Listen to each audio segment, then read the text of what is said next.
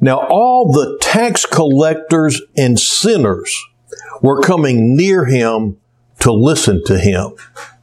You notice that tax collectors have a very special place. It's below sinners. Uh, they, they never said just sinners. It was always tax collectors and sinners. Uh, the last church I served, we had the uh, uh, county or the uh, the tax assessor collector for the area in our congregation, and so whenever we came to this, it would get really funny as I talked about how they loathed tax collectors. But really, back then, tax collectors were people who were they were Jewish but they had turned on their own people for personal gain. They, and so they were traitors, traitors who were hurting their pocketbooks on top of everything else. And so tax collectors, they believed, if they believed in hell, they believed tax collectors had a very special place in it.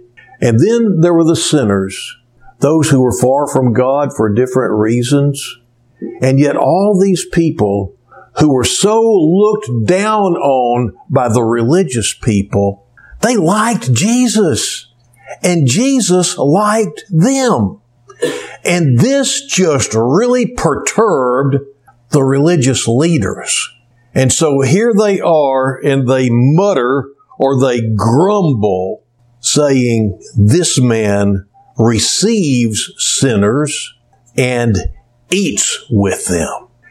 To them, if you were religious, if you were righteous, these were people that you shunned. These were people that if they came into your sanctuary, you uh, helped them to get back out the door and tell them to get some better clothes on or whatever it is that they need to do. But they didn't have anything to do with tax collectors or sinners. And so they grumbled because Jesus was breaking the rules. He was receiving them. He was going ahead and talking to them and not shooing them away, not turning his back on them and pretending they're not there. He received them. When they came to listen, he talked to them. He blessed them. He forgave them. He did the same with the tax collectors as they came. And that bothered them because you weren't supposed to treat sinners like that and tax collectors like that. And what really bothered them is that he ate with them. Because in that day and time, and it's still a lot that way today, let's face it, you don't sit down and share a meal in your home with just anybody. And you don't go into just anybody's home and sit down at their table and eat the food that they have prepared. To do that means that you have identified with them and have a very special relationship with them. It's a close friendship. It's almost just a step above family whenever you have people into your home and they come into your home, respond to the invitation and sit. And there's an equality there. There could never be equality with tax collectors and sinners. And so they grumbled. And as they grumbled, Jesus heard and he knew and so it says that uh, as he heard this, he answered and uh, he told them this parable, saying, and then he begins to speak. But I want us to remember all through this series who he's speaking to. He's speaking to the really religious people, those people that were trying to be God's chosen people. That's who he's talking to as he begins this. And as he is talking to them, what he is sharing with them is the fact, hey, you've got it all wrong. Everything you've ever heard, everything you've ever learned about the kingdom of God and your relationship with God, it's all wrong. Listen to me. And he begins to share this parable. And first of all, he identifies us as sheep. There's a shepherd and there are sheep. And so first of all, let's look at the sheep. Being identified as sheep, you need to understand who sheep are in the, in the Old Testament and in their culture and who sheep still are today. Uh, sheep are stupid. Let's just face it. They need continuous care. They cannot take care of themselves. Left to themselves, they will live a difficult, very difficult existence and they will die very early. They need the constant care of a shepherd to really make it in this world and to have the good and abundant life that a sheep is supposed to have. And so, uh, let's face it, sheep wander off, sheep lose their direction. Ezekiel says they're so self-centered that, uh, and just thinking about themselves and grass and what they want for themselves, uh, that uh, they they eat the grass and don't leave any left for the other sheep. They uh, get to the water first and muddy it with their feet so that the others behind them have to drink muddy water. They butt one another and they bite one another.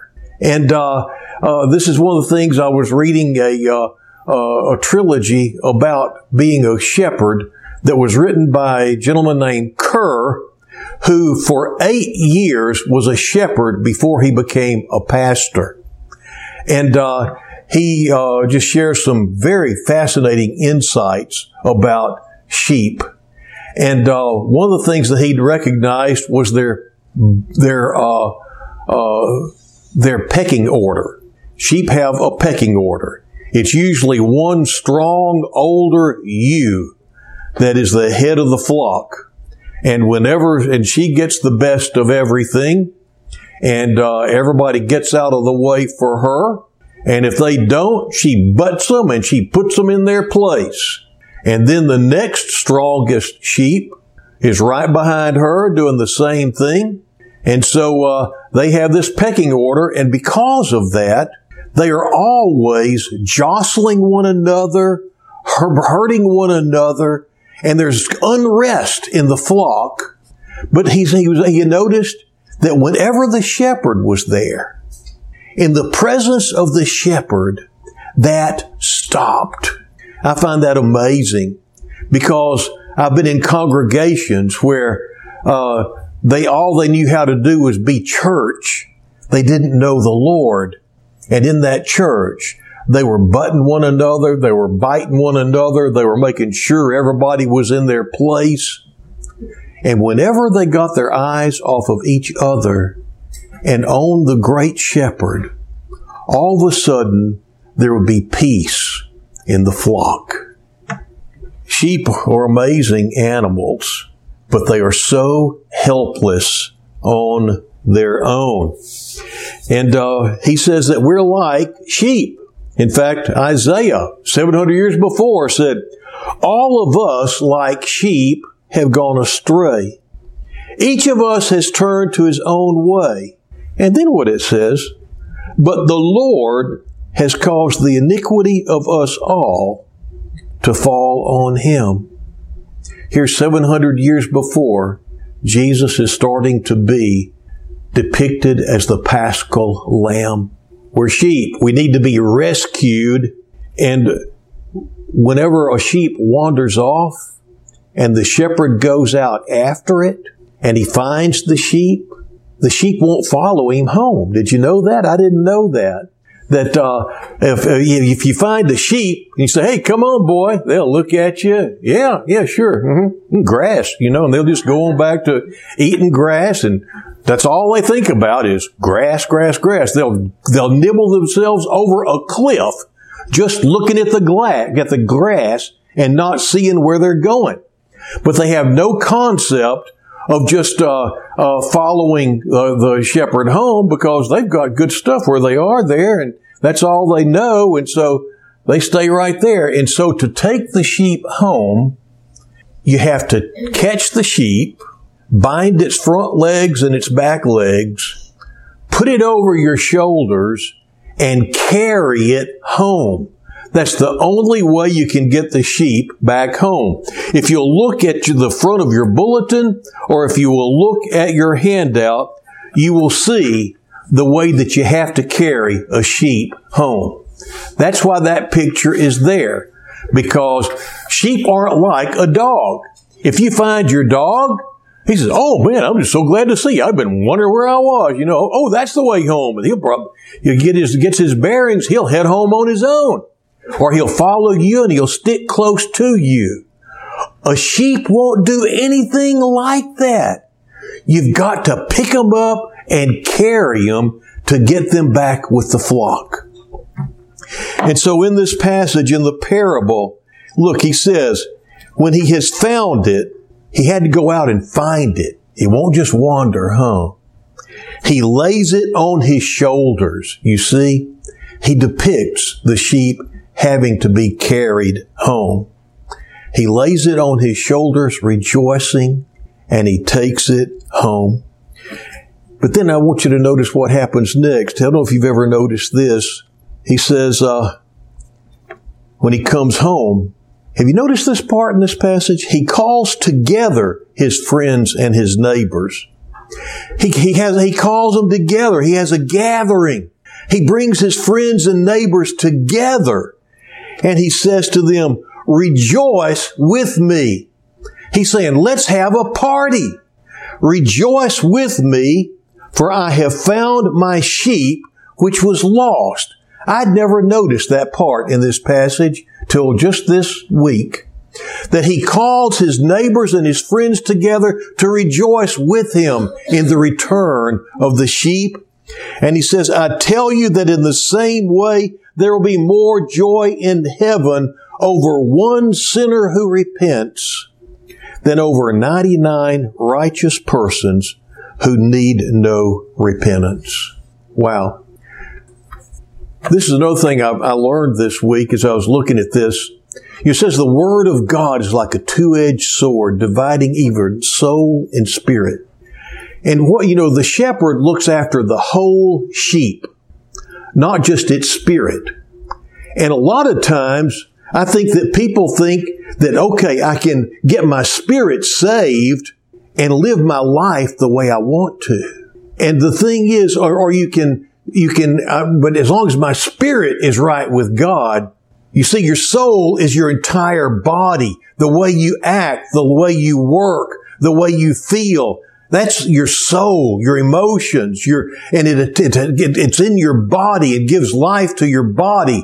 And the spirit, it controls the soul. But somehow we think we can get our spirit saved and our soul is still our own.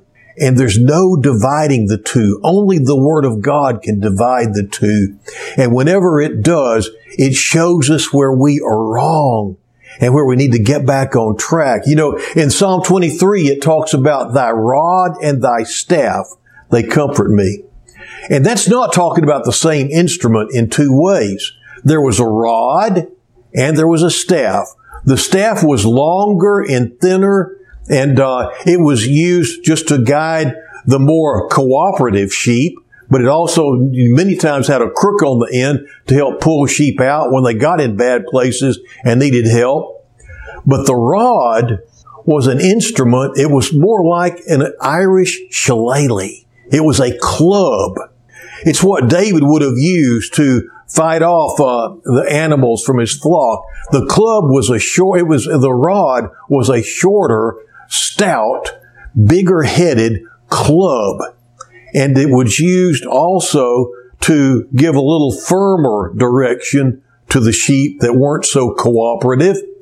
And if he saw a sheep that was getting ready at a distance to eat a plant that it shouldn't eat, that was poisonous or something, he, they could throw the rod and hit close to the sheep and startle it, and move it away from what was going to hurt it. And so thy rod and thy staff, they comfort me. It's not that he beat them with it, but he, they were used to guide and direct and to keep on the right path. And we as sheep need that. We uh, need to be rescued. The lost sheep, as I said, won't follow you home. And you and I find ourselves at some point in our life, or we did at some point in our life, find ourselves lost. You and I are utterly on our own, lost in our sin, and we can do nothing to contribute to our salvation. We have to be saved purely by grace. It's not a matter of cooperation.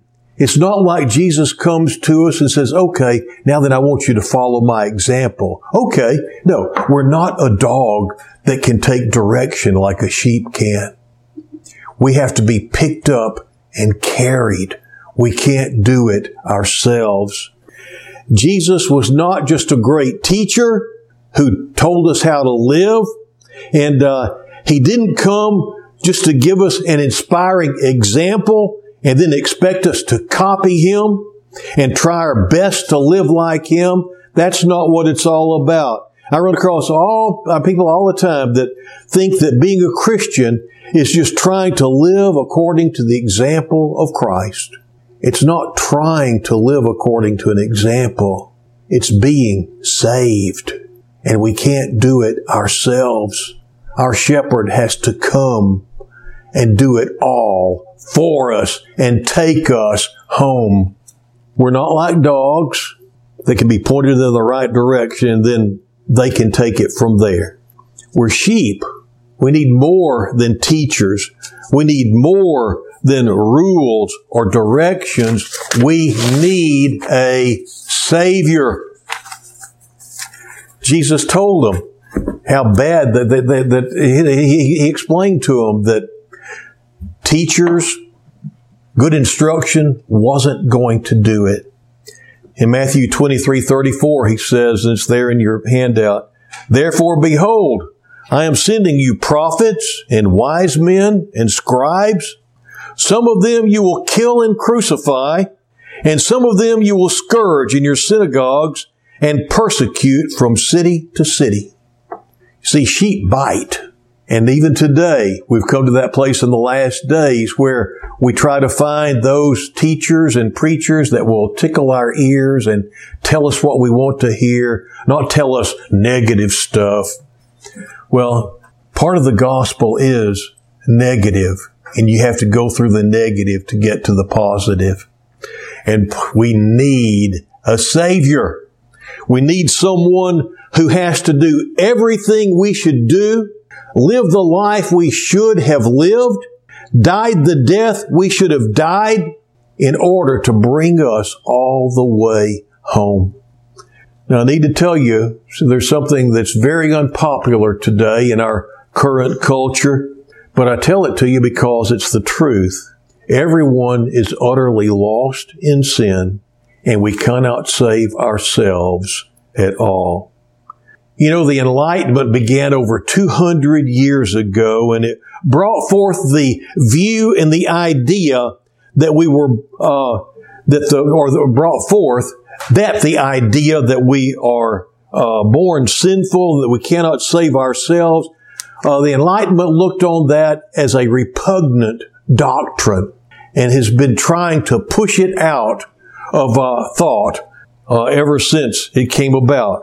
Rousseau which a lot of people have embraced, taught that children were born innocent and that we just mess them up with education and culture.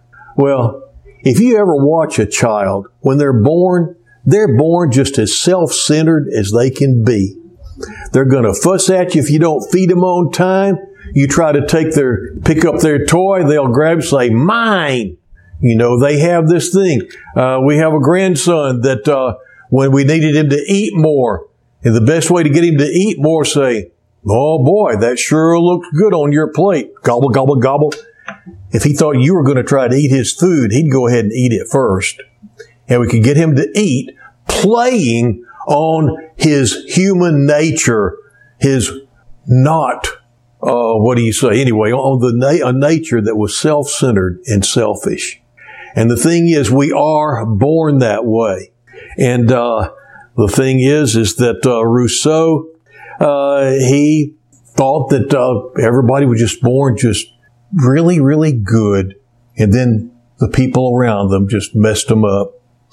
But, uh, the great irony is that after over 200 years, two world wars, after countless other wars and global terrorism, after being disillusioned by so many of our leaders and so many of our institutions, everybody knows that this stuff is wrong. That man is not basically good. We know that the Enlightenment was wrong and that Rousseau was wrong. And yet our society is so schizophrenic about this that they still want to hold that this stuff about sin and salvation is repugnant. But what do they do about it? Well, author Al Jacobs said, most of us know now that Rousseau was wrong. That man, when he knocked off his chains, set up the death camps. Modern culture says it has left behind Christianity's repulsive doctrine of original sin, but it also says that it has left behind Rousseau's naivete about human nature. So, where the heck are we? And he didn't use the word heck, but uh, I just didn't want to say it here in church. But it leaves us at the truth. The truth is that God's Word has never changed. The Enlightenment did not change God's Word. Nothing will change His Word. And His Word offers the same solution today that it did 200 years ago and that it did 2,000 years ago. We need a Savior. We need a good shepherd.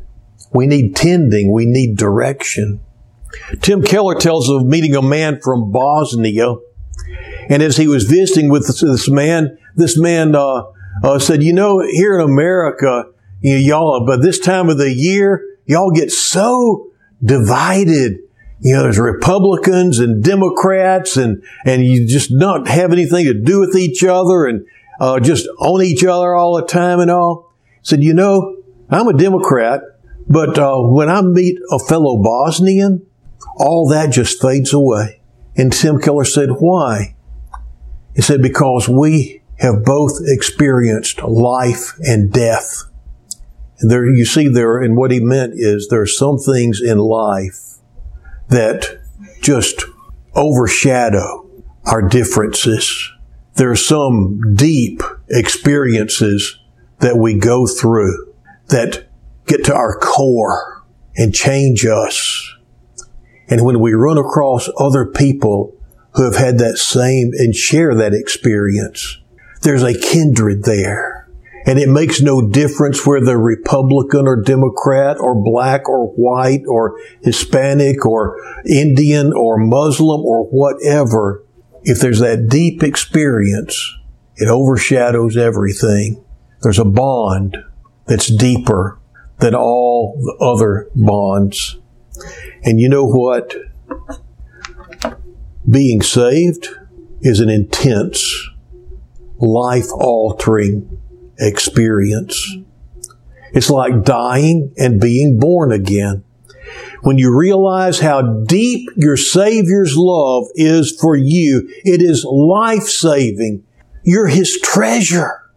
And He went so far and He went through so much just for you to bring you home. When you realize how deep His love is. You're changed. He sought me out when I was lost and I could never get home on my own. He did everything He could to bring me home. When you finally are overwhelmed by God's love, it gives you the most unique joy in the world. You know, many types of joy are at the exclusion of others. Have you ever noticed that? Whenever your child does good in school and brings home good grades, you're so glad that he's doing better than the other kids. Do you see how, or he, she is, you see how that's an exclusive thing in a way? Uh, when you get the job and you're so happy about that, there were other people applying for it. They didn't get it. Your joy is, is at someone else's exclusion in some way. I'm a member of the Urban Gentry Watch Club. And uh, we have a Facebook page. It's a very neat bunch of guys.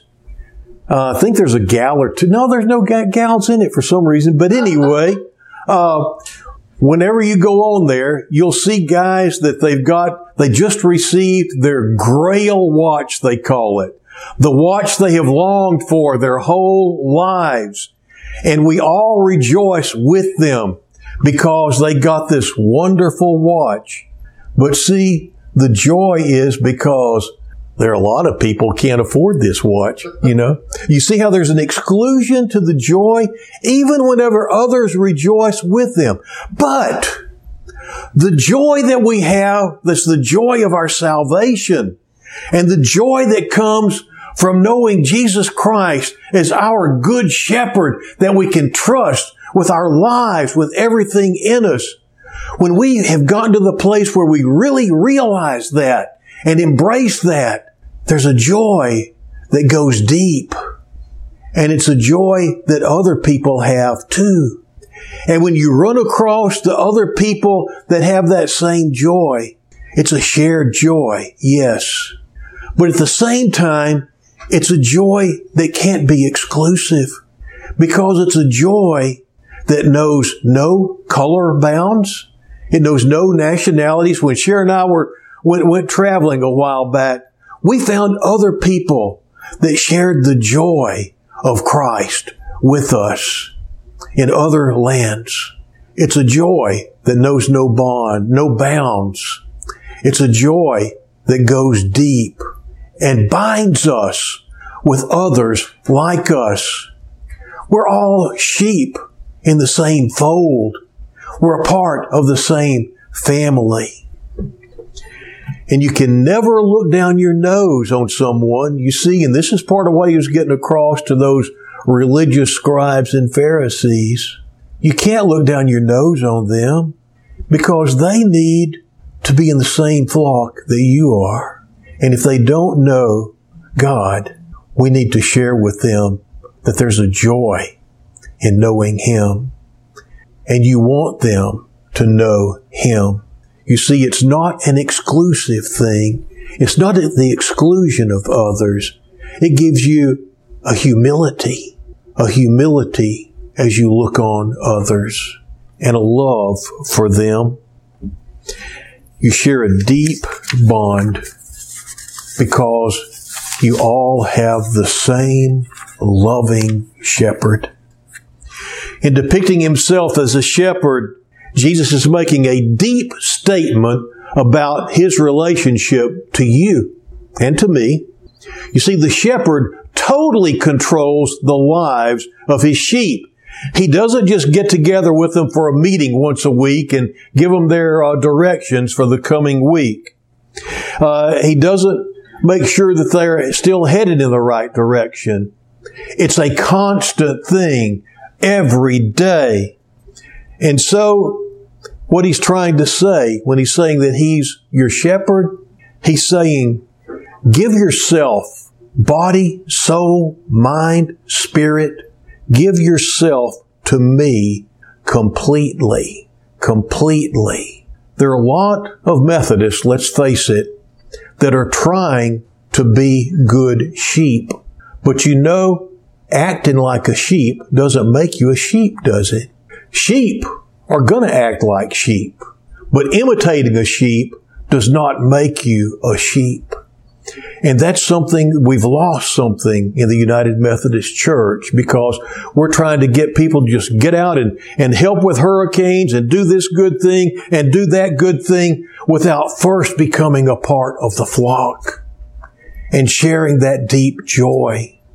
And that's the thing that underlies everything. Yes, we will do all these things. Those are actions that sheep do. The sheep will feed the hungry. They will clothe the naked. But feeding the hungry and clothing the naked does not make you a sheep.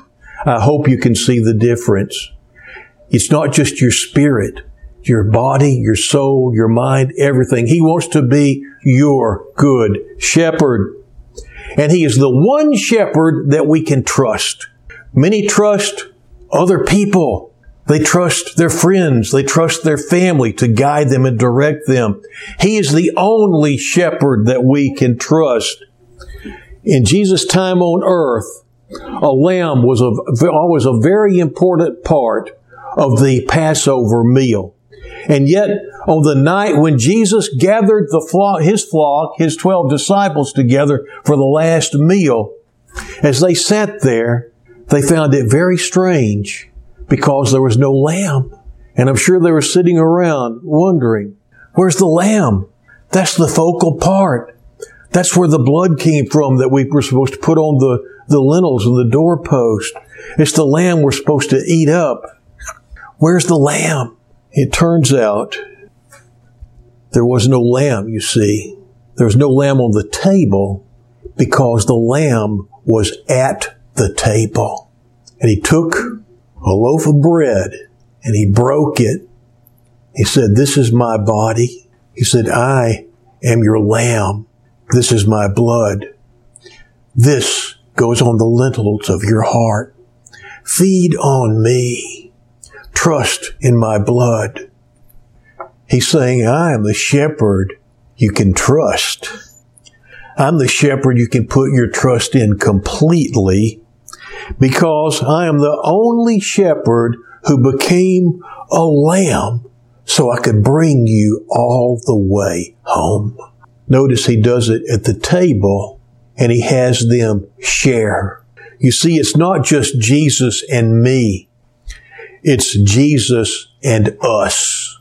We are a family bound together, feeding on his body and his blood. He's saying there to his disciples, you and me included, now please trust your shepherd by committing and loving one another. He said it another time that night whenever he said, This is my commandment that you love one another. Don't be butting each other. Don't be jostling each other. Love one another. And as we do that, something amazing happens to us. There's a transformation that takes place in us. You see it first whenever Jesus is walking along with Peter and he says, Simon, son of John, do you love me more than these? And he said to him, Yes, Lord. You know that I love you. And he said to him, Tend my lambs, feed my sheep. He's calling Peter, the shepherd is calling the sheep to be a shepherd to the other sheep. He doesn't do it just to Peter though. Later in James, we see him saying, therefore confess your sins to one another and pray for one another that you may be healed. The effective prayer of a righteous man can accomplish much. You know, religious people don't confess to each other. Religious people hide their sin from each other. They don't confess to each other because they've got to be good. But whenever you share that bond of knowing that you're a sinner saved by grace and the shepherd is there with you, then all of a sudden you can minister to sheep who are going astray, who need help, who need healing, who need wholeness. And we can become shepherds because our great shepherd became a lamb. In the name of the Father, the Son, and the Holy Spirit. Amen.